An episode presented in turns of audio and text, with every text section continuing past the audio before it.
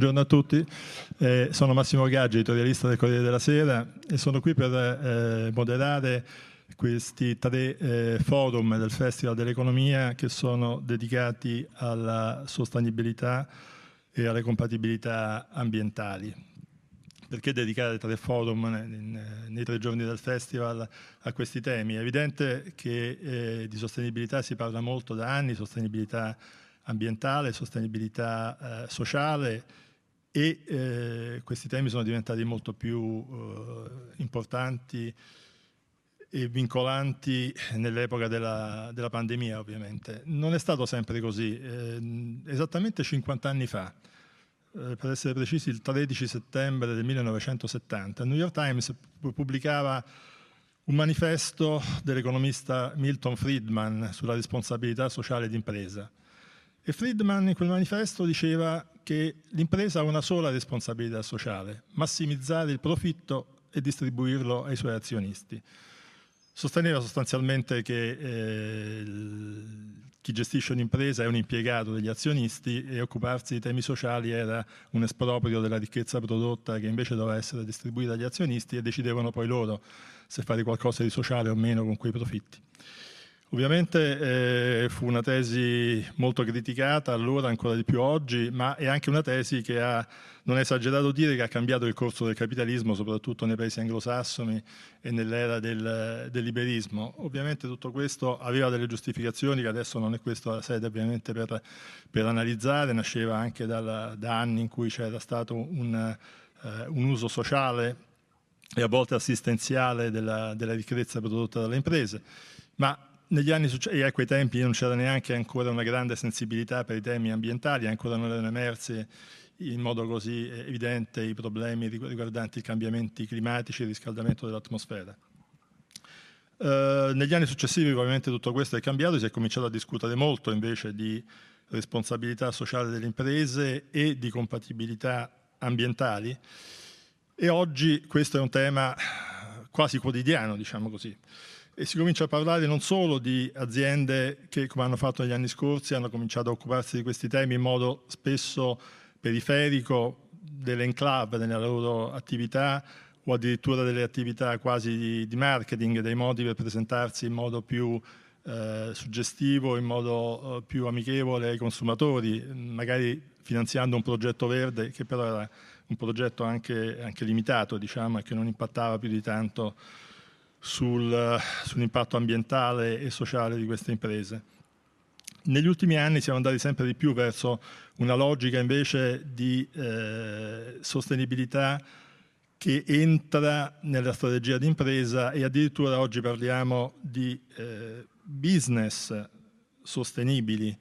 eh, che sono strutturalmente costruiti per essere sostenibili e anche redditizi, quindi non sono più un discorso uh, sociale, una, un, la destinazione di una parte dei profitti a, a, a, obiettivi sociali, ma anche la capacità di creare dei business che siano sostenibili e anche, e anche redditizi. Ma fino a che punto stiamo andando in questa direzione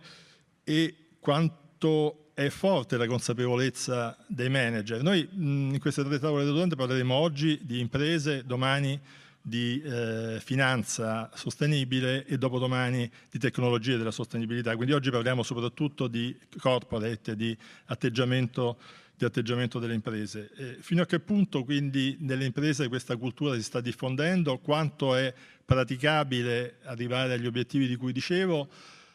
Eh, per far questo abbiamo organizzato appunto un incontro che eh, parte da una relazione del eh, professor Stefano Poguz della Bocconi, che è persona che si occupa da direi una trentina d'anni di sostenibilità e che quindi ha seguito in tutte le fasi questo processo che eh, sta, sta, maturando. E quindi ci introdurrà l'argomento e, e, ci darà gli spunti poi per il, per il dibattito che seguirà e che sarà animato dal uh, professor Cipolletta, Innocenzo Cipolletta, che è qui vicino a me. Oggi eh, il professor Poguz e gli altri due relatori saranno collegati in remoto, mentre qui, in, qui in, al Teatro Sociale c'è il professor Cipolletta. Domani sarà il contrario, avremo eh, tre relatori presenti fisicamente qui a Trento e soltanto uno in, in remoto. Il professor Cipolletta Mm, qui a Trento non c'è neanche bisogno di presentarlo visto che è stato presidente dell'università e ha comunque una storia eh, infinita di incarichi universitari e di eh, direzione aziendale, dico solo che è stato presidente delle Ferrovie dello Stato, del Sole 24 Ore, della Marzotto, di tante altre cose. E oggi ci, mi interessa interrogarlo soprattutto in quanto presidente della Sonime, cioè la società l'associazione delle, delle, società per azioni che sta lavorando proprio su questo fronte anche per definire quali sono i parametri e in che modo vanno poi definite le attività eh, sostenibili delle, delle, imprese, argomento che la Sonime sta sviluppando insieme a altri istituti e altre organizzazioni, dalla, dalla, dall'ABI, eh, l'Associazione delle Banche Italiane, fino alla Confindustria, della quale peraltro Innocenzo è stato anche direttore generale alcuni anni fa. E poi abbiamo con noi anche Elena Flor, che è capo della sostenibilità di Intesa San Paolo, quindi di un grandissimo istituto bancario che si è molto impegnato sul fronte della sostenibilità, anche perché ha avuto una, una, guida, il professor Bazzoli, che per molti anni è stato molto sensibile, è stato un po' all'avanguardia, soprattutto anche con una forte impostazione etica sulla questione della, uh, dello sviluppo della responsabilità sociale d'impresa. E poi abbiamo uh, con noi invece Domenico uh, Favuzzi, che con la sua eh, Exprivia è un'impresa ormai molto, molto importante e diffusa eh, nel paese nelle tecnologie digitali, sicuramente ha lavorato molto sul campo della sostenibilità, cioè dell'uso delle, te delle, tecnologie digitali ai fini della sostenibilità, soprattutto nel campo della sanità, cito soltanto la, uh, la gestione della telemedicina. Quindi comincerei senz'altro, visto che essendo molto digitali e con eh, un collegamento con eh, molte persone che ci ascoltano online, cerchiamo di essere eh, abbastanza compatti coi tempi e io stesso probabilmente mi sono dilungato un po' troppo per raccontare questi tre giorni. Cominciamo col professor Poguz.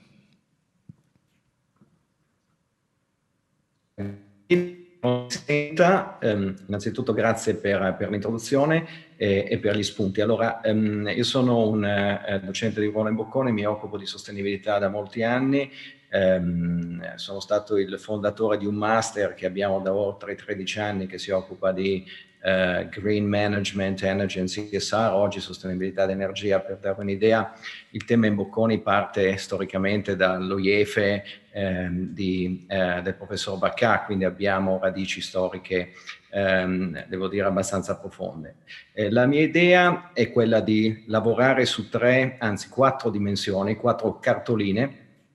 la prima eh, vuole definire un po' il concetto di corporate sustainability nella sua differenza rispetto al concetto di eh, CSR di cui si faceva prima eh, menzione. La seconda cartolina vuole ampliare un po' le sfide, le sfide della sostenibilità non sono soltanto la componente climatica, per quanto oggi urgente prioritaria, la decarbonizzazione e la transizione energetica sono sicuramente degli elementi eh, portanti nell'ambito della sostenibilità, però come sapete tutti eh, le Nazioni Unite hanno definito un'agenda, l'agenda 2030, in cui un numero molto elevato di ehm, diciamo obiettivi, 17 e 169 target sono stati messi a terra. Um, la terza cartolina vuole analizzare il perché oggi le aziende rispondono e come la sostenibilità è diventata parte delle agende eh, diciamo di manager o di coloro che governano le imprese diventando un elemento importante eh, a livello di discussione da parte dei consigli di amministrazione e l'ultimo elemento vuole essere semplicemente uno spunto eh, che passo poi ai testimoni che mi eh, seguiranno sul tema Covid. Cominciamo dal concetto di corporate sustainability. Eh, in realtà eh,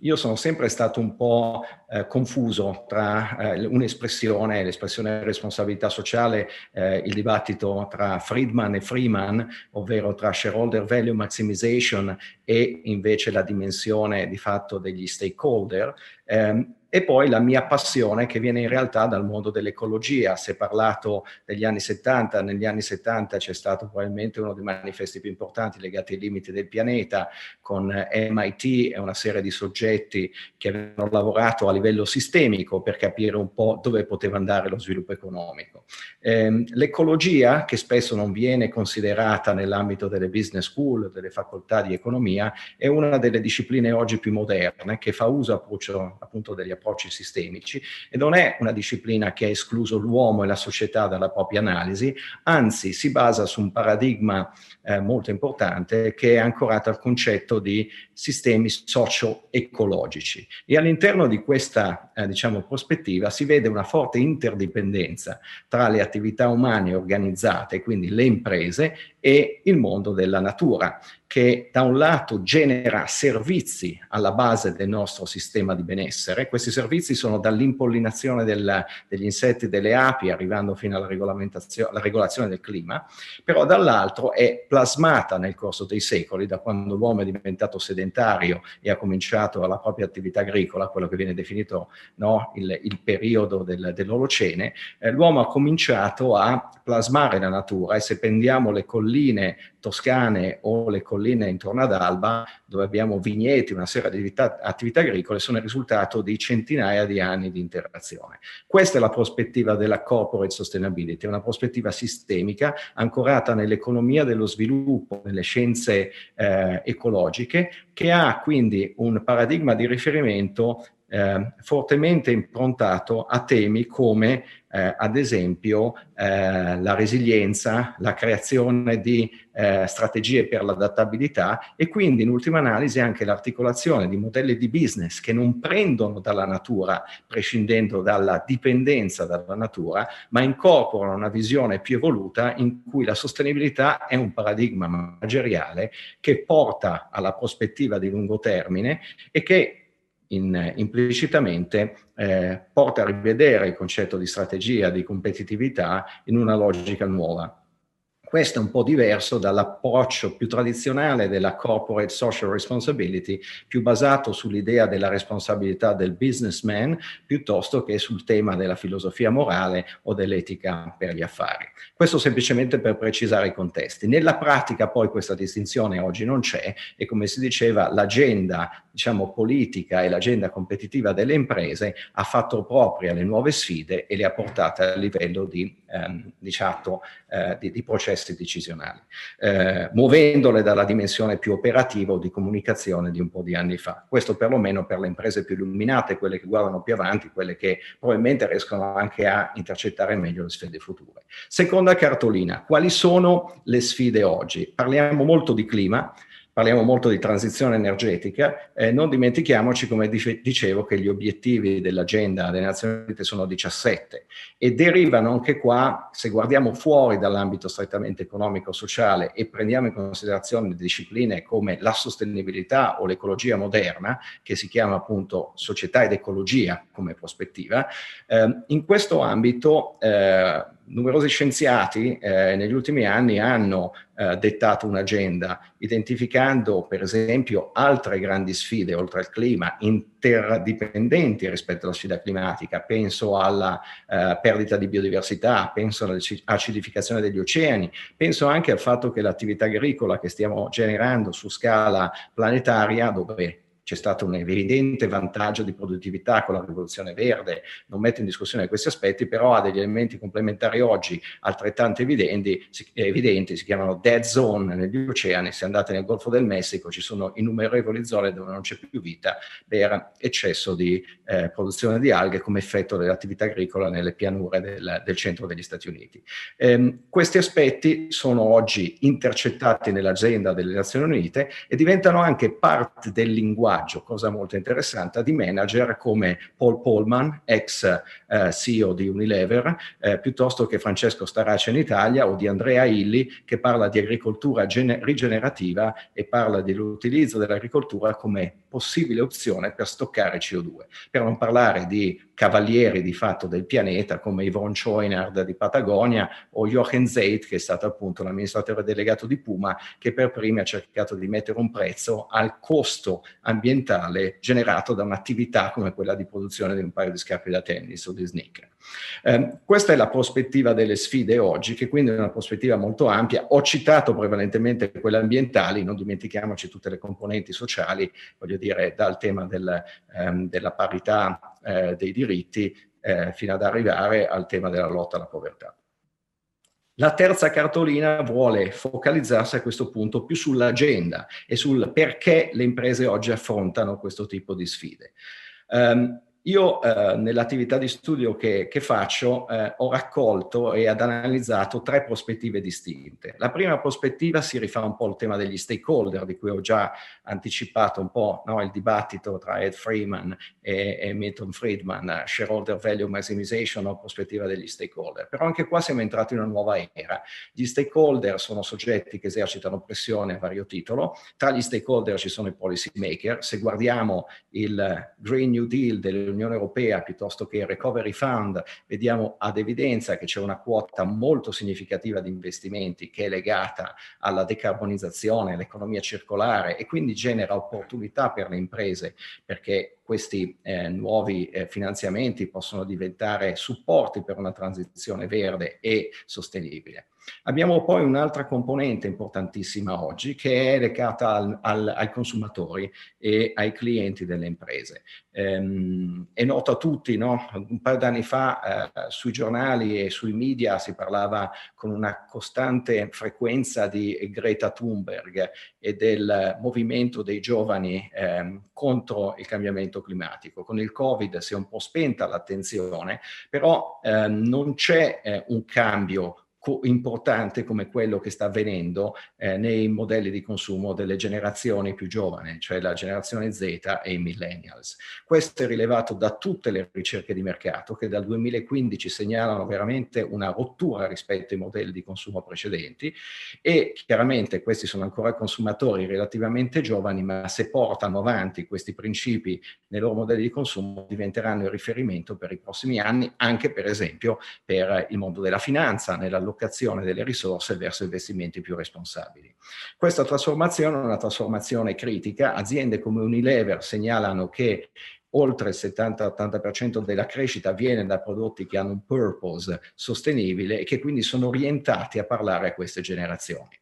Eh, altro elemento, i clienti. E qua entro nella piccola media impresa italiana, magari apparentemente meno interessata, meno sensibile. Come si muovono questi soggetti? Ma, eh, se Volkswagen piuttosto che Ikea, piuttosto che eh, Procter Gamble dichiarano eh, di voler diventare realtà a emissioni zero nei prossimi dieci anni, questo deve essere fatto con attenzione all'intera filiera di produzione, non più soltanto l'attività manufacturing, perché gli impatti sono nella catena del valore. E questo significa andare con effetto retrattivo, ad esempio, sui fornitori di primo, di secondo, di terzo livello, a chiedere a questi fornitori di mettere a zero, ad esempio, le emissioni o di aumentare la componente di circolarità. Quindi il piccolo imprenditore, cosa reale, eh, che mi deriva da un'esperienza diretta con alcune di queste imprese con cui collaboriamo su vari progetti, il piccolo imprenditore che opera nel settore della manifattura, per esempio componenti per auto in ghisa piuttosto che tessile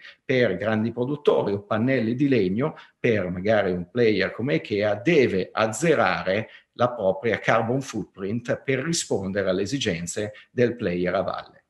Ultimo elemento tra i soggetti che esercitano pressione sono le ONG, ce ne sono altri come la comunità finanziaria, ma non entro nel merito. Le ONG hanno visto in questi ultimi anni, secondo il nostro osservatorio, un cambio di passo direi radicale, da un'azione prevalente o esclusiva di advocacy, quindi di perseguimento dei propri fini in contrapposizione a un'azione di legittimazione fino ad arrivare ad un'azione di condivisione di conoscenza. Per citarne due, Oxfam e WWF lavorano oggi in partnership con le imprese aiutandole a trasformarsi nell'ottica della sostenibilità e ehm, con programmi ehm, estremamente interessanti. Questo aiuta le imprese perché se prendo un'impresa che ha una value chain ormai frammentata in tutto il mondo, quindi lavora in geografie lontane, la capacità di andare a lavorare sul territorio per un approccio realmente trasformativo. Prendiamo aziende che lavorano nei settori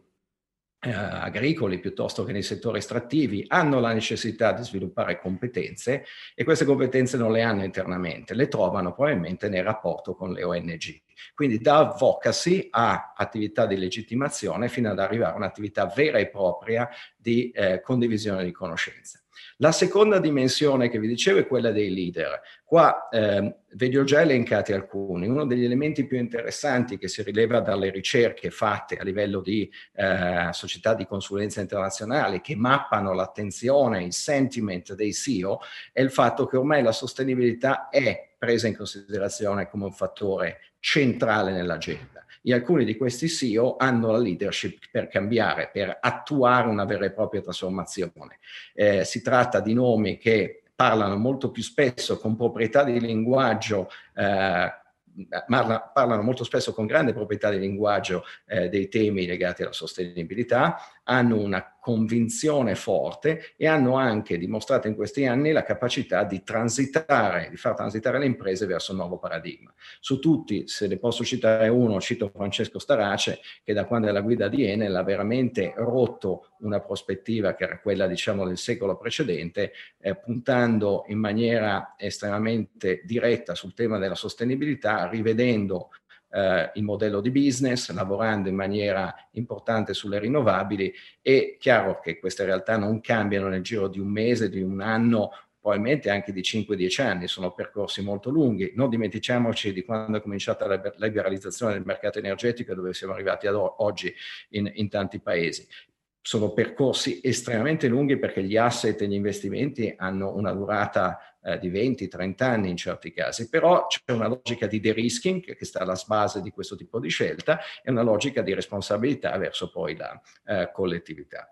Ultimo elemento è il business case. Allora, business case intendiamo che cosa? Intendiamo il fatto che paghi essere socialmente responsabili o sostenibili. Questo tema è stato oggetto di un lungo dibattito, scatenato dall'approccio shareholder value maximization e dalle implicazioni che questo modello ha a livello di incentivi, teoria dell'agenzia e via discorrendo. In realtà abbiamo oggi più di 2000 pubblicazioni che sono state eh, prodotte e da queste pubblicazioni si evince in maniera abbastanza chiara che a certe condizioni paga essere sostenibile e paga per quali motivi? Perché può generare nuove opportunità opportunità per andare a prendere quei consumatori oggi attenti e responsabili, paga perché può aumentare la licenza ad operare, la reputazione, paga perché può attrarre talenti, i giovani non sono interessati, questo lo vediamo ogni giorno, andare a lavorare anche a prezzi o salari maggiori in certe realtà, paga perché può aumentare l'efficienza dei processi, questo l'ha scritto Michael Porter nel 95 ormai, e paga perché può fare un'attività di riduzione dei rischi, eh, può permettere di avere magari premi assicurativi più favorevoli, può evitare di avere business interruption laddove il cambio climatico ha impatto sulla filiera agricola, ha impatto sulla coltivazione del caffè e se io non ho un'azione programmata, come ha fatto realtà come appunto Illy, Nestlé o player di questo tipo, di gestione del rischio climatico, rischio di avere un effetto enorme sulla mia value chain. Eh, questo è stato ultimamente anche testimoniato da pubblicazione da practitioner, McKinsey piuttosto che Morningstar,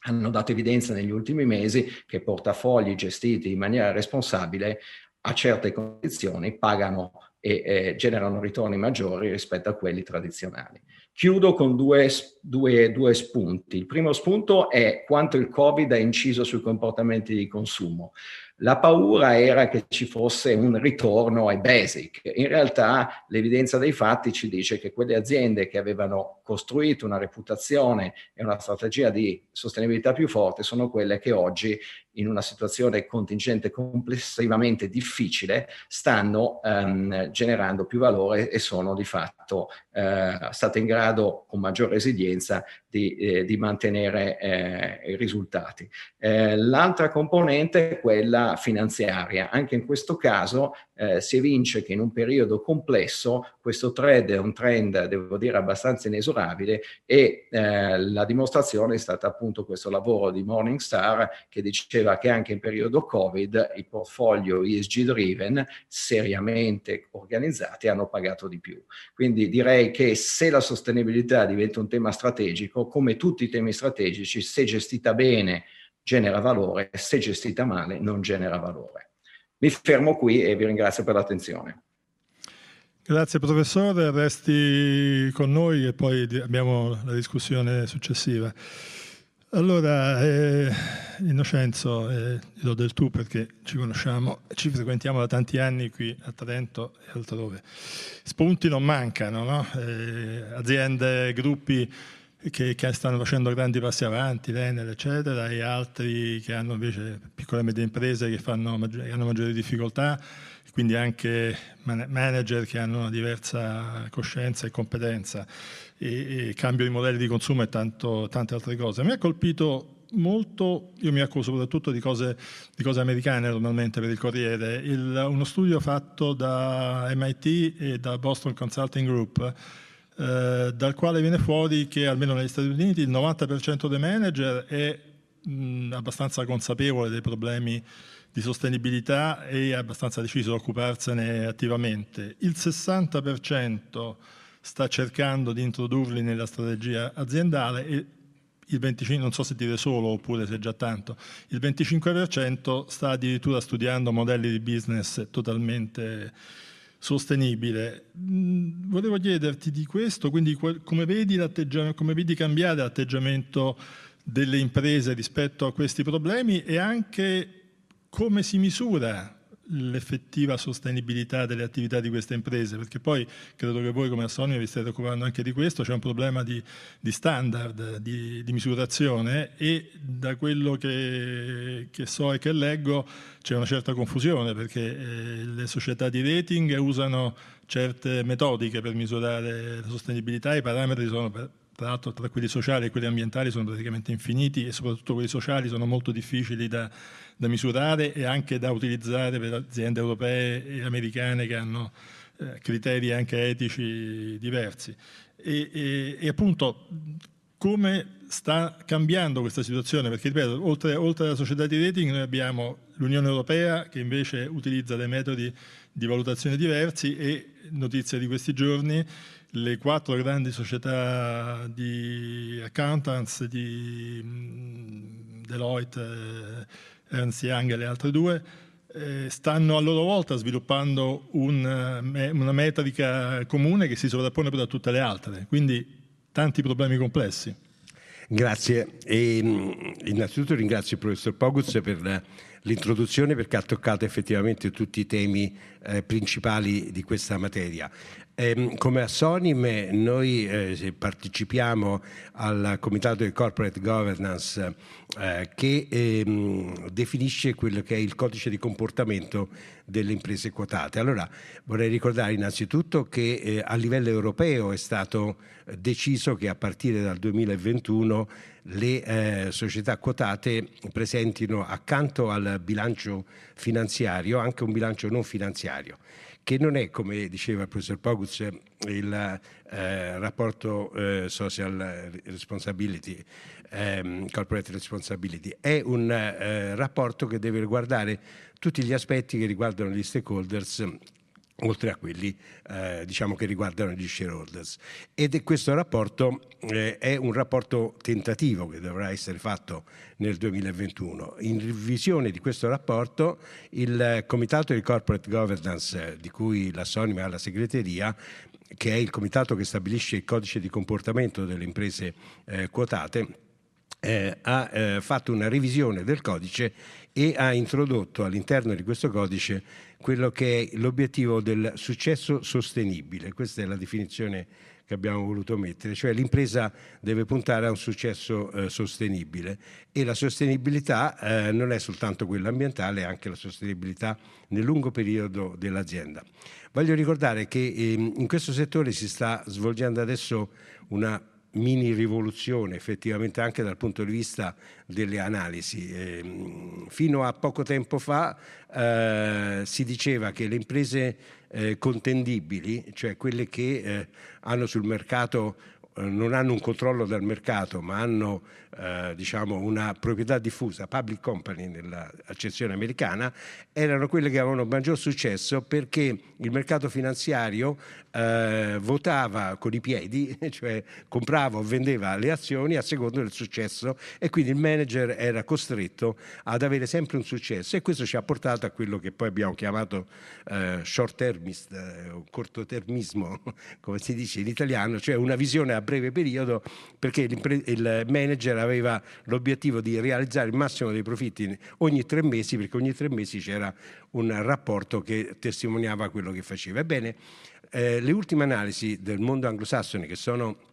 state presentate nell'ultimo convegno che la, la Comitato Corporate Governance ha fatto, ha mostrato che le imprese che non sono contendibili sono quelle che hanno maggior successo rispetto alle imprese contendibili, cioè le imprese familiari, chiamiamole così. In Italia sono la maggior parte delle imprese, cioè imprese quotate ma che eh, hanno un capitale che è detenuto eh, saldamente da una famiglia o un gruppo di famiglie che hanno un rapporto di patto di sindacato o di eh, comunque eh, di storia che consente all'impresa di avere obiettivi che non sono solo immediati, ma siccome la famiglia ha anche l'obiettivo di trasmettere l'impresa ai propri eredi, che è uno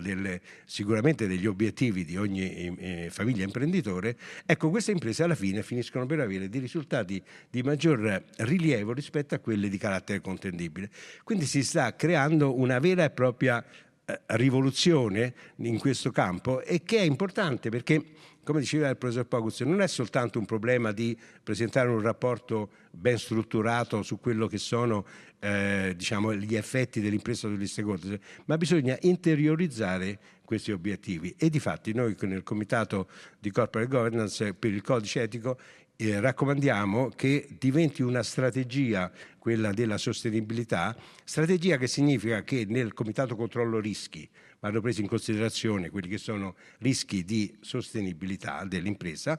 e anche nel sistema di remunerazione. Eh, noi sappiamo che i manager sono remunerati sulla base dei risultati in genere di bilancio, ecco eh, la raccomandazione che il codice fa è che la remunerazione del manager, i bonus, i famosi bonus, siano legati anche a elementi di sostenibilità nel tempo in maniera tale che non ci sia quell'effetto che abbiamo visto nel passato che un manager fa di tutto per realizzare un grande risultato un anno, magari distruggendo la capacità dell'impresa di resistere nel tempo, perché tanto poi lui incassa il bonus se ne va e quindi lascia i guai agli altri. Ecco, questo della sostenibilità diventa un elemento importante all'interno dell'azienda. Come definire questi rapporti, come hai domandato tu? Effettivamente eh, ci sta un po' di confusione ed è normale che questa confusione ci sia, perché quando si affrontano temi che non sono di carattere finanziario, come un bilancio, un bilancio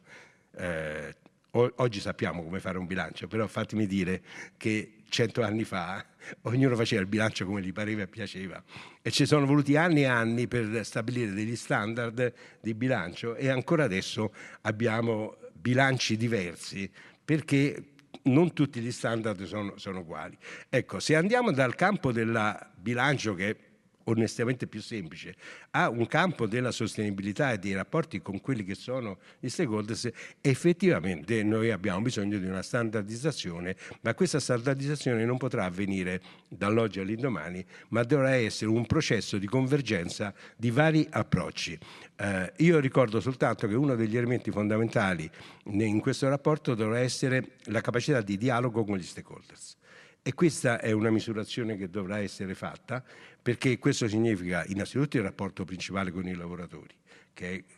uno dei principali stakeholders, ma poi con la clientela, ma poi con gli investitori, ma poi con la politica. E voglio terminare ricordando quello che ha accennato anche il professor Pogus, ma eh, un elemento importante di questo fenomeno è che avviene a cascata. Quando le grandi imprese, quelle quotate che io ho citato, eh, adotteranno un comportamento di sostenibilità, questo comportamento di sostenibilità finirà per praticamente scendere a valle perché i propri fornitori dovranno presentare essi stessi degli elementi di sostenibilità e questo significa che una grande impresa obbligherà i propri fornitori a fare lo stesso, ma ci sarà tutto il mondo finanziario che si muove in questa direzione, perché il mondo finanziario eh, gli investitori istituzionali, quelli che investono nelle imprese quotate, ormai sono dominati da quelli che sono fondi pensione. E i fondi pensione sono, siamo noi cittadini che deleghiamo i nostri soldi per il nostro futuro e la domanda dei cittadini di sostenibilità e la necessità che questi investimenti siano sostenibili nel tempo perché le pensioni che noi paghiamo, non le paghiamo oggi, non versiamo i contributi per ricevere oggi un risultato come un investimento finanziario, noi investiamo i nostri soldi, i nostri contributi per averli fra 10, 15, 20, 30 anni e quindi siamo particolarmente interessati che l'investimento che facciamo sia un rendimento di lungo periodo. Ebbene, questi investitori che diventano sempre più importanti nel mondo finanziario, questi investitori sempre più chiedono alle imprese elementi di sostenibilità e le imprese le devono produrre e quindi è una rivoluzione che metterà del tempo, come è stato detto, per realizzarsi, ma siamo, abbiamo cominciato sulla buona strada. Grazie professor Cipolletta e anche qui molti spunti interessanti, mi piaceva il riferimento al capitalismo familiare, passando dal, dal, dal molto piccolo al molto grande e, e, agli Stati Uniti, noi l'abbiamo visto lì con invece l'immensamente grande di Amazon, che adesso poi uno può giudicare in tutti i modi, molti lo considerano una piovra gigantesca, io tra l'altro tenderei abbastanza per quella versione lì. Ehm, qualcosa di, di, enorme e spaventoso, però essendo comunque un'azienda di enorme successo che l'ha costruito non soltanto su, in quest'ultimo anno e mezzo sull'aumento vertiginoso del, del, dell'e-commerce, ma eh, in anni e anni di investimenti che Jeff Bezos ha fatto in tutti i settori, lui è stato attaccato sempre continuamente, ma ha avuto la forza, essendo poi il padrone dell'azienda, di investire per anni e anni con l'azienda in perdita e oggi riscuote i risultati di, del fatto di aver investito in molti settori e di aver creato un impero effettivamente impressionante, poi probabilmente eccessivamente esteso. Passiamo a Elena, uh, Elena uh, Flor del, uh, di Banca Intesa che è un esempio molto, molto interessante perché non solo è un grande istituto bancario ma come dicevo prima è un istituto che eh, ha avuto per molti anni una guida molto attenta ai temi della responsabilità sociale d'impresa quando ancora eh, il clima, almeno a livello di capitalismo internazionale, da quello che descrivevo prima, di, eh, nato dalla, dalle tesi di Milton Friedman, poi appunto c'era, c'era anche Freeman, come ha citato eh, Poguz, ma una cosa molto interessante è che un anno fa, un anno, sì, poco più di un anno fa, il clima è molto cambiato anche nel mondo delle imprese più liberiste anche in un certo senso nel mondo conservatore quando la Business Roundtable che è l'organizzazione delle imprese, delle, de, de, de, degli amministratori delegati delle grandi corporation americane, nella, nella gruppa più di 200, molti dei quali eh, molto conservatori, hanno eh, prodotto un manifesto che ha spostato l'accento degli obiettivi di impresa da, appunto dalla, dalle aziende che hanno come unico obiettivo eh, soddisfare lo shareholder, cioè l'azionista, a eh, puntare invece sullo stakeholder, inteso come eh, soddisfare le esigenze di tutti gli interlocutori dell'azienda, a cominciare dai dipendenti, dai clienti dell'azienda, per allargarsi poi a tutto l'ambiente sociale nel quale opera l'azienda. Quindi volevo chiederle come Banca Intesa ha intanto come lei ha visto dall'osservatorio della banca evolvere questi, questi fenomeni e come Banca Intesa li sta uh, coniugando anche perché la banca da un lato appunto ha questa impostazione etica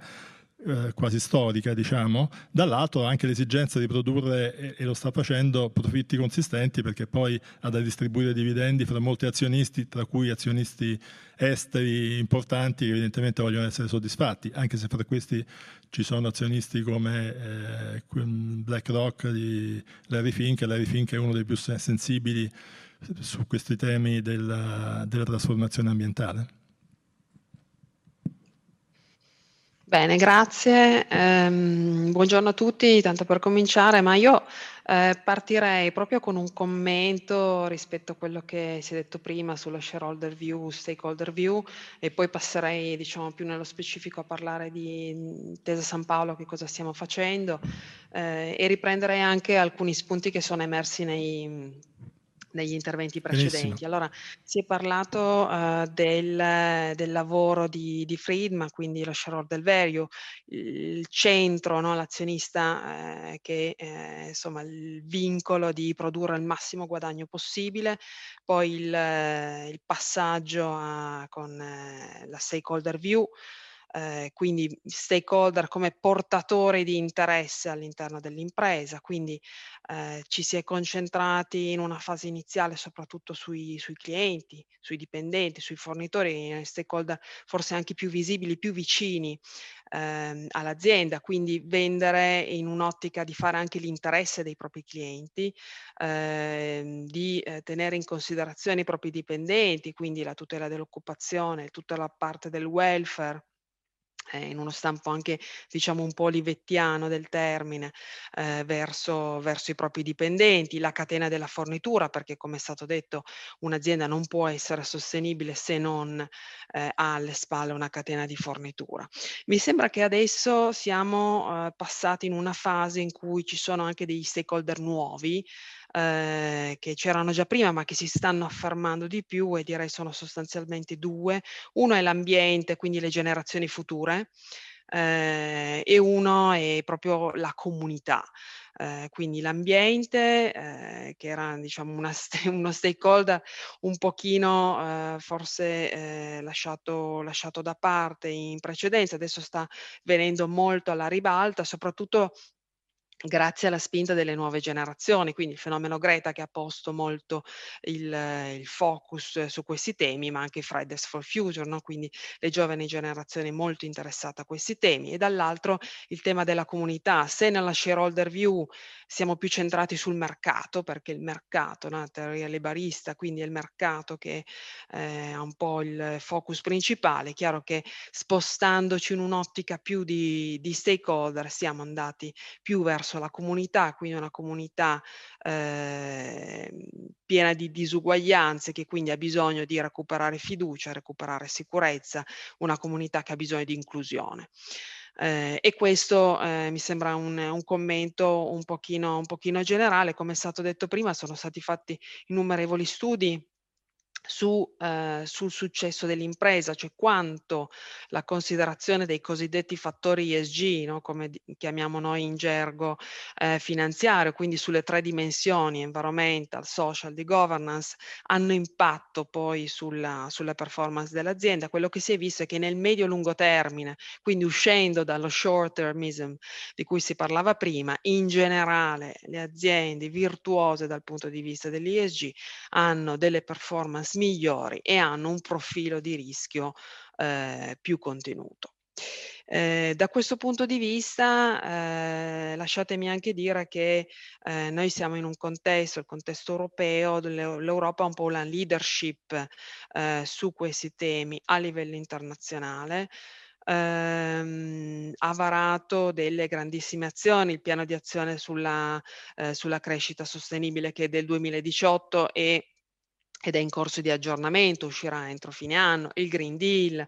anche il recente eh, discorso della Presidente della Commissione che eh, ancora di più pone l'accento su questi temi, ponendosi degli obiettivi molto sfidanti dal punto di vista, di vista ambientale. E in questo contesto eh, il sistema finanziario gioca un ruolo fondamentale. Eh, se guardate nei, proprio nei documenti della Commissione, eh, l'obiettivo eh, di questi piani è di reorientare i flussi finanziari di investimenti e finanziamenti verso un'economia eh, sostenibile, soprattutto dal punto di vista eh, climatico, ma non solo. Quindi eh, gli istituti finanziari come perno eh, per cui trasmettere eh, diciamo, questo impulso all'economia e accompagnare la transizione dell'economia verso un'economia più sostenibile, sicuramente dal punto di vista ambientale, ma non solo. Eh, quindi noi eh, diciamo nell'ambito di eh, di questo contesto, di questo, di questo movimento, ehm, ci siamo mossi, fa parte del nostro piano di azione, queste, queste direttrici ambientali e sociali fanno parte del nostro piano di impresa fanno parte eh, della nostra governance, come è stato eh, giustamente ricordato, sono scritte nei regolamenti del nostro CDA, del Comitato Rischi, del Comitato di Direzione, fa parte degli incentivi per il nostro management, ce n'è uno proprio specifico sulla parte eh, ESG e di impact. Abbiamo aderito a una serie di impegni eh, internazionali, tra cui gli obiettivi eh, delle Nazioni Unite al 2030, i cosiddetti SDGs, eh, e soprattutto abbiamo lanciato tutta una serie di iniziative. Mhmm, ne cito qualcuno per fare qualche esempio.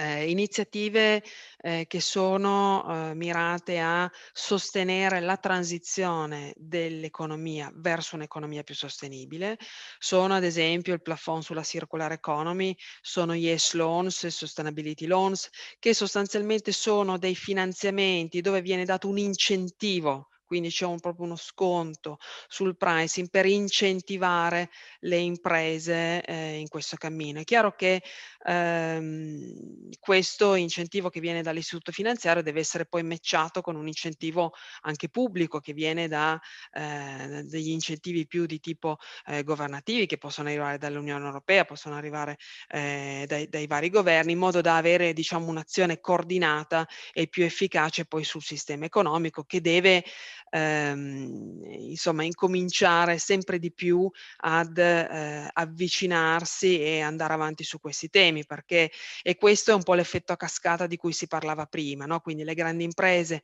hanno l'effetto a cascata sulla catena di fornitura, gli istituti finanziari premono perché sostanzialmente quello che sta succedendo noi stiamo integrando all'interno di tutti i nostri modelli, eh, noi l'abbiamo già fatto e ovviamente il sistema si sta muovendo con velocità anche diverse diverse a seconda delle dimensioni, stiamo integrando questi cosiddetti fattori ESG all'interno dei nostri rating, all'interno dei nostri modelli di rischio, eh, proprio per cercare di eh, premiare eh, sempre di più eh, le imprese che vanno in questa direzione. E lo facciamo eh, avendo il vincolo di avere poi dalle imprese delle informazioni su questi temi. Quindi eh, il tema della rendicontazione, del poter dare dei dati non solo finanziari, ma anche non finanziari che possano essere resi disponibili alle banche è molto importante perché eh, copre un gap che al momento c'è. Attualmente in Italia vengono pubblicate circa 200 DNF, dichiarazioni non finanziarie, una cinquantina sono banche, eh, quindi questo vi dà un'idea di, del numero di società eh, che lo pubblicano e di quello che è il gap rispetto a quello che, di cui noi avremmo, eh, avremmo bisogno avere per essere più efficaci in questa, in questa spinta. Eh, l'altra direttrice, a parte quella ambientale di cui ho parlato con, eh, con i nostri impegni, lato circular, lato green, l'emissione dei green bond, ehm, e eh, l'impegno eh, per l'impatto sociale. Noi abbiamo proprio da piano di impresa eh, l'impegno a essere banca d'impatto e lo facciamo attraverso una serie di eh, iniziative sia di finanziamento che eh, favoriscono l'inclusione eh, l'inclusione finanziaria, quindi di categorie deboli, categorie vulnerabili, categorie che hanno bisogno di, di un supporto, quindi siamo partiti con eh, il Fund for Impact, ad esempio sui, eh, sulle mamme lavoratrici, sugli studenti universitari, eh, piuttosto che anche con eh, diciamo dei contributi monetari, quindi soprattutto in questa fase Covid abbiamo molto rafforzato la nostra attività sia di risposta al Paese in un momento così eh, di emergenza con, eh, con la parte proprio di finanziamenti, quindi il primo semestre sono stati oltre 16 miliardi che sono andati eh, sotto, sotto questo ambito, sia proprio con una parte più di contributo perché si trattava di un momento in cui si doveva tornare un po' eh, a, anche alla parte più filantropica no, del, dell'attività del, della responsabilità di imprese. Quindi insomma eh, questi sono un po' i due canali eh, verso cui eh, ci, ci, ci, stiamo, ci stiamo muovendo. Eh, il Covid, eh, visto che è stato fatto uno spunto in merito, eh, tra l'altro ha rafforzato queste azioni che erano già in corso. Da un lato è stato, eh, noi ci siamo avvantaggiati dell'essere già partiti con certi tutta la rivoluzione informatica, il fatto di avere eh, ormai circa il 70% dei clienti multicanale, il fatto di essere già in smart working, quindi noi siamo arrivati a giugno facilmente con 60.000 colleghi che lavoravano in smart ehm, e dall'altro ha rafforzato proprio queste attività più dirette al, al supporto della, della parte sociale. E ha rafforzato anche, visto che si accennava prima, eh, il, le preferenze dei clienti verso gli investimenti sostenibili. Eh, si diceva prima che eh, soprattutto le giovani generazioni, soprattutto per effetto dei fondi pensione che hanno quindi un orizzonte temporale abbastanza medio-lungo nelle proprie scelte di investimento, no? l'integrazione dei fattori ESG, quindi questi investimenti sostenibili, stanno sempre di più eh, crescendo. Anche in questo caso l'Europa ha la leadership eh, in, questo, in questo senso e adesso vedremo anche l'ondata eh, perché anche a livello statunitense sta, sta aumentando molto. Quello che abbiamo visto è che eh, proprio in questo periodo Covid c'è stata ancora una maggiore preferenza da parte degli, degli investitori verso, eh, verso, questi investimenti. Quindi insomma questo, questo mi fa dire che questa emergenza forse ha sviato un po' l'attenzione, ma sicuramente ha ancora messo maggiore forza a queste spinte che c'erano, che c'erano già prima. Grazie. Grazie. Grazie molte. E, e passiamo a Domenico Favuzzi. E per voi che siete sul campo, quindi un'azienda impegnata nel fronte delle tecnologie, ma che è sul, sul, mercato e che sta vivendo tra l'altro in particolare questa emergenza Covid, dovendo adattare rapidamente i suoi prodotti alla nuova realtà. Ecco, tutta questa maturazione come la state vivendo, che tipo di, di conseguenze sta avendo sulla vostra attività quotidiana e anche sui vostri piani, perché da quella breve conversazione che abbiamo avuto nei giorni scorsi mi ha colpito un dato che, che, che mi dava, eh, avevate dei piani che prevedevano un risparmio energetico del 5% l'anno, adesso vi ritrovate con un crollo dei consumi energetici del 50%, quindi bisogna immaginare che cosa succederà in futuro, quanto di quello si recupererà, come rivedere tutti i piani. E poi io avevo una domanda per un secondo giro cui, per, la, per, quale, per, il quale in realtà non avremo tempo, quindi provo a fargliela subito, se riesce a darci una risposta flash, anche se l'argomento è enorme. Eh, voi siete un'azienda che è nata nel mezzogiorno, anche se adesso è diffusa ed è, ed è ramificata in tutta Italia, anche e soprattutto al nord. Eh, però avete questa matrice meridionale. Secondo lei quello che sta succedendo, sia per quanto riguarda lo sviluppo delle tecnologie eh, digitali legate alla sostenibilità e per quanto riguarda soprattutto l'impatto del Covid è qualcosa che può aiutare a riavvicinare lo sviluppo del, del mezzogiorno o invece alla, aumenta le distanze? Buongiorno a tutti e grazie per queste, queste domande.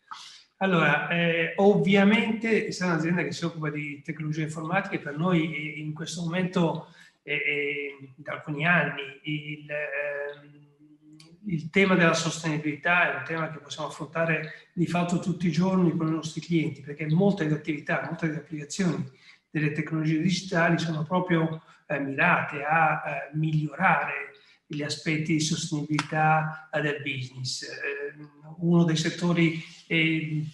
principali della nostra attività è quello della sanità e ovviamente lavorando sul tema della sanità digitale eh, abbiamo già da, da, un po' di tempo sperimentato ehm, quanto si può migliorare non soltanto dal punto di vista dei costi della, della sanità ma anche del servizio al paziente e al, ai cittadini il, eh, integrare il, diciamo, la, la, con la telemedicina tutti quei processi clinico-medici che invece sono, eh, ehm, che prima del, del, del, diciamo, del, digitale erano, costringevano eh, il, eh, il, paziente a, eh, qualunque tipo di paziente, a eh, recarsi presso le strutture ospedaliere, è un tema che poi è scoppiato in particolare con, con, nell'emergenza Covid e che ha portato a scoprire o, ad accelerare più che a scoprire tutta una serie di tecnologie, di metodologie, di possibilità che esistono già, che possono eh, consentire di fare un triage a distanza, avere un rapporto tra medico-paziente e, e, mediato da strumenti video e quindi senza richiedere una presenza, una presenza fisica, insieme alla possibilità di monitorare da remoto il, il, paziente, il paziente, con tutta una serie di, eh, di, di sistemi di rilevamento del, eh, dei parametri vitali che consentono un monitoraggio 24 ore al giorno del, del paziente e possono poi, diciamo, attraverso la raccolta di questi dati, anche dare poi tutta una serie di consigli a chi gestisce la vita del paziente per migliorare e anticipare quelli che sono i valori sua, eh, del, del, suo, del, suo, benessere. Ma anche in altri settori lavoriamo molto nell'ambito eh, eh energetico delle grandi aziende che si occupano di utilities di energia e, e lì ci sono molti eh, programmi, molti progetti di sviluppo, sicuramente del, eh, del, diciamo, del ehm, delle colonnine elettriche distribuite sull'intero territorio nazionale che vanno gestite in ottimizzazione con, con eh, la, la, rete di, di trasmissione e di rifornimento dell'energia e dove attraverso qui, anche qui con meccanismi e metodologie di intelligenza artificiale si sta eh, eh ottimizzando l'utilizzo della rete, quindi l'utilizzo della rete elettrica e quindi la necessità eh, e il consumo delle materie prime ai fini di servire un, un, un, mercato che ovviamente ha dei numeri di crescita estremamente importanti in termini di, di, di percentuali perché insomma raddoppia eh, in modo molto veloce, essendo i numeri ancora piccoli, in modo molto veloce. E poi ci sono dei settori che vanno, ma questo lo direte tra qualche giorno, eh, stiamo lavorando con molte, con molte eh, università, centri di ricerca e anche con clienti finali in diversi settori, dalla, dall'agricoltura di precisione alla robotica, sempre nel mondo della sanità, piuttosto che all'interno del, del, del, delle industrie, dove si sta da un lato cercando di ottimizzare la supply chain e quindi tutta la catena di fornitura, evitando sprechi, eh, eh, eh, ridondanza nei trasporti, consumi, maggiori consumi di energia, immagazzinaggio e altro. E anche poi utilizzando una serie di sistemi di, eh, di dispositivi IoT all'interno degli stabilimenti che oltre a controllarne il consumo energetico appunto eh, danno la possibilità di raccogliere molte informazioni su eh, proprio il processo produttivo ottimizzando rispetto alle necessità dell'azienda. Nella stragrande maggioranza dei casi ehm, l'applicazione di questa tecnologia dimostra come lo sviluppo, migliorare la redditività spesso si coniuga di fatto concretamente anche con i risparmi di costi che oggi sono sempre di più risparmi energetici e di, e, e di, eh, e di, di consumo, consumo, vario. Quindi insomma la nostra azienda è, è, da questo punto di vista è, è fortunata no? perché lavora e può lavorare in, per una economia sostenibile, portando questi concetti di economia sostenibile in molti, in molti settori. Ovviamente ne ha anche un impatto eh, eh, al proprio interno, come si diceva, eh, le aziende votate e noi eh, appartenendo allo STAR eravamo già costretti da due anni a, a tirar fuori la nostra DFN, quindi siamo una di quelle 200 aziende che la dottoressa For raccontava pubblicano la, la propria dichiarazione eh, non finanziaria e che eh, di fatto ha eh, portato i temi del, diciamo, del,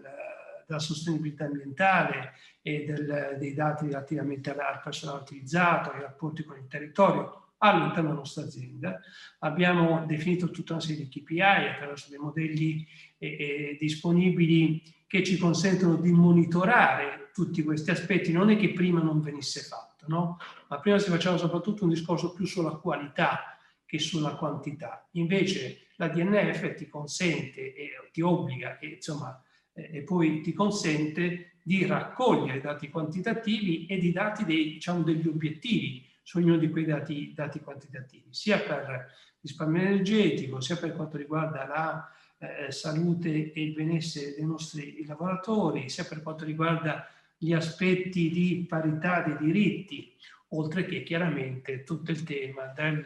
eh, che investe in codice etico, la responsabilità verso i temi di corruzione, di concussione, eh, pubblica amministrazione e territorio. Quindi un, un, un, un programma che andava avanti e giustamente come ricordava lei, eh, noi avevamo una serie eh, di obiettivi come risparmio e ottimizzazione del 5% all'anno dei nostri consumi energetici.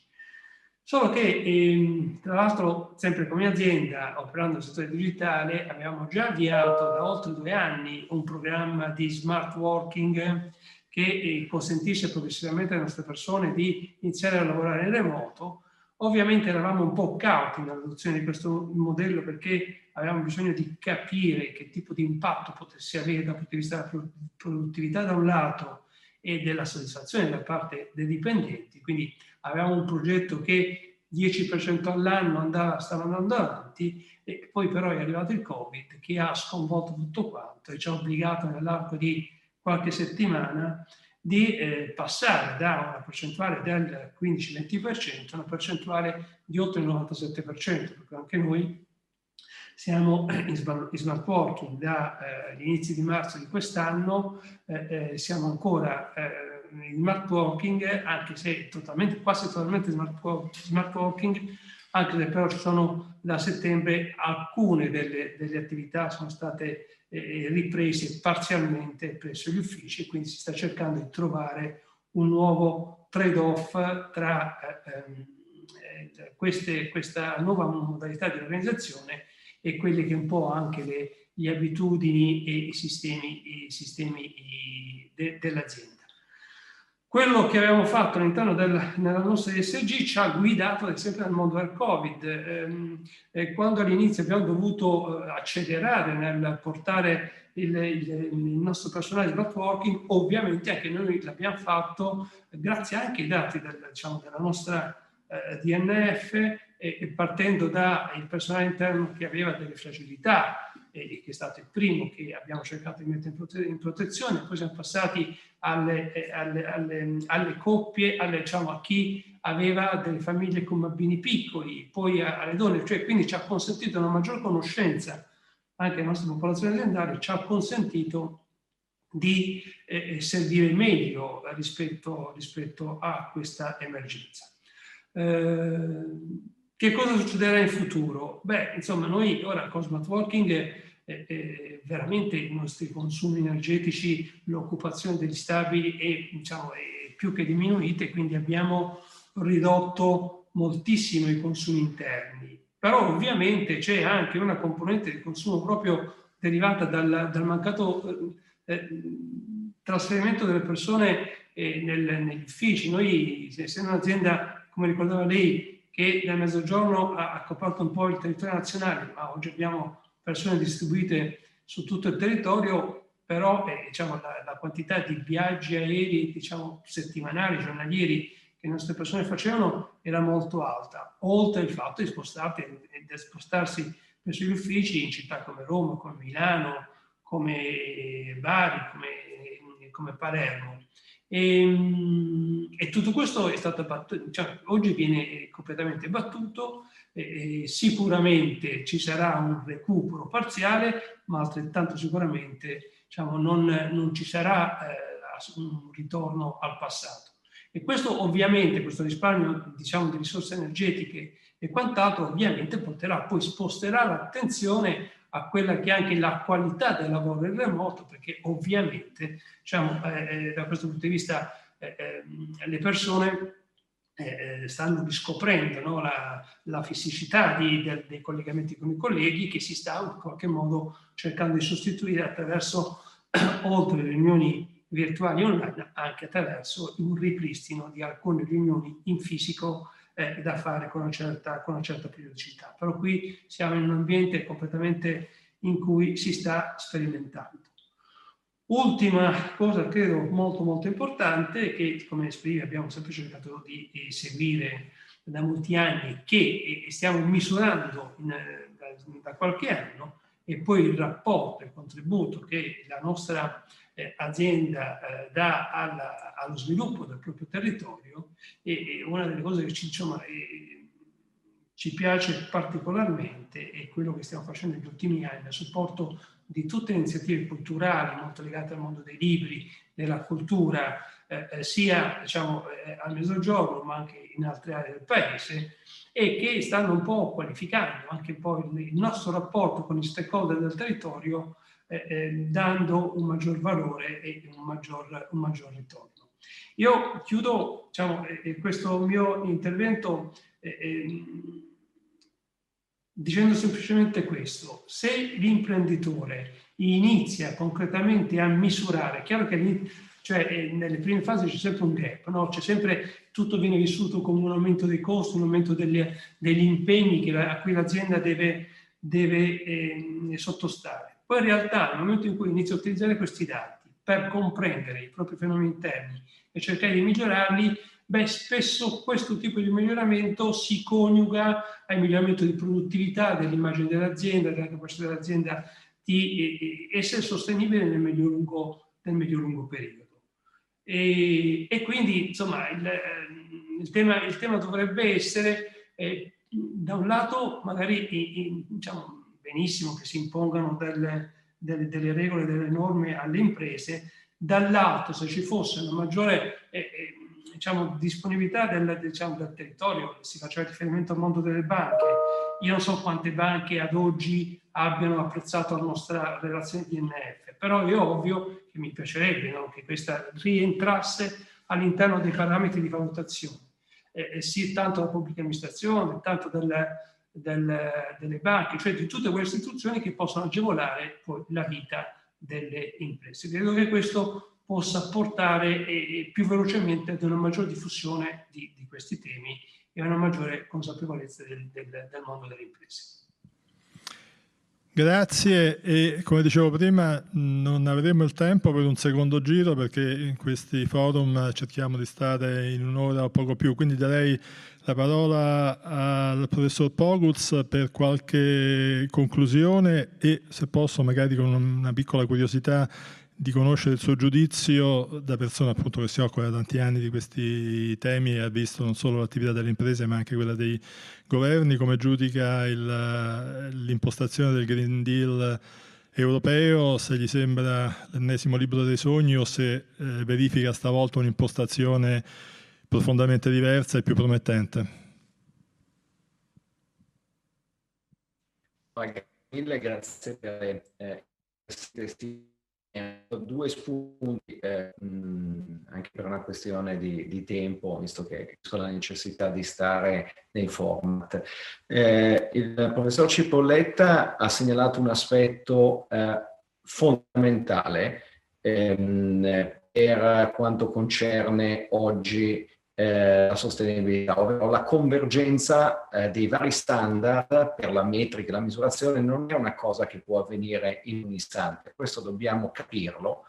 e, e deve essere un, un fattore eh, da tenere in considerazione perché la standardizzazione dei principi contabili che ha citato, eh, io ho fatto la, l'università tra il 97 e il 92, non c'era e quindi è un fenomeno che banalmente si arrivati, a cui si è arrivati eh, con 40 anni e probabilmente non è ancora completa. Le metodologie di misurazione del valore d'impresa sono ancora in divenire, quindi non possiamo pensare che nel giro di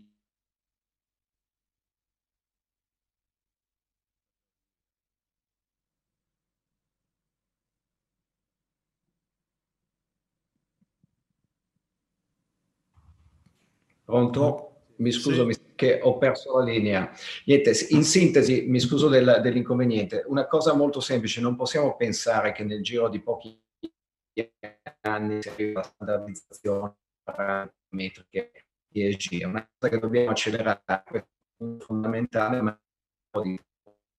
questo è inevitabile. Altro elemento però mi sembra molto importante, come segnalato eh, sia eh, dalla um, responsabile appunto sostenibilità Banca Intesa che dal, eh, dall'imprenditore, eh, che il mondo delle imprese e della finanza eh, si sia schierato oggi eh, su una, su una diciamo, posizione molto chiara e abbia correttamente, se posso dire, dare un giudizio, interpretato eh, la prospettiva. Senza il carburante una macchina non va e quindi la finanza deve essere parte del, del, sistema e anzi deve essere in grado di guidarlo e credo che ci siano i segnali. E le imprese eh, che devono essere ben gestite, per essere ben gestite devono capire queste sfide. Solo una pillola sul, sul tema del Green New Deal. Io credo che l'Europa, come anche stato segnalato, ha guidato la transizione in questi anni, ma anche qua eh, sono cicli economici e sociali, non possiamo, cioè da un lato abbiamo un'estrema urgenza per cambiare, dall'altro la, la reale visione dei fatti è che il cambiamento non è immediato. Io credo che questo sia il più grande dispiegamento di forze a, a memoria mai avvenuto sulle tematiche di sostenibilità, ho la speranza che aiuti alla trasformazione. Alla trasformazione sta aiutando molto una cosa, eh, che sarà tema e oggetto di analisi, la dinamica tecnologica. Le tecnologie stanno migliorando con la velocità propria delle tecnologie, che quindi in certi casi è quasi esponenziale, e questo permette abbattimenti dei costi e facilita, faciliterà probabilmente la transizione. Oggi le rinnovabili se parlate con le imprese che le producono e che le gestiscono sono più convenienti che altre soluzioni tecnologiche e arriveremo lì anche con l'elettrico e con altre soluzioni. Quindi aiutare con le forze che sono state messe in campo la transizione probabilmente è la risposta che possiamo dare oggi. Grazie mille. Grazie a lei anche perché citando eh, tecnologia e finanza in qualche modo ha fatto da spot ai nostri prossimi forum, quindi parliamo domani di finanza, dopodomani di tecnologia, eh, stesso luogo, stesso posto. Seguiteci e grazie a tutti per l'attenzione. Grazie. Grazie, grazie a tutti, arrivederci.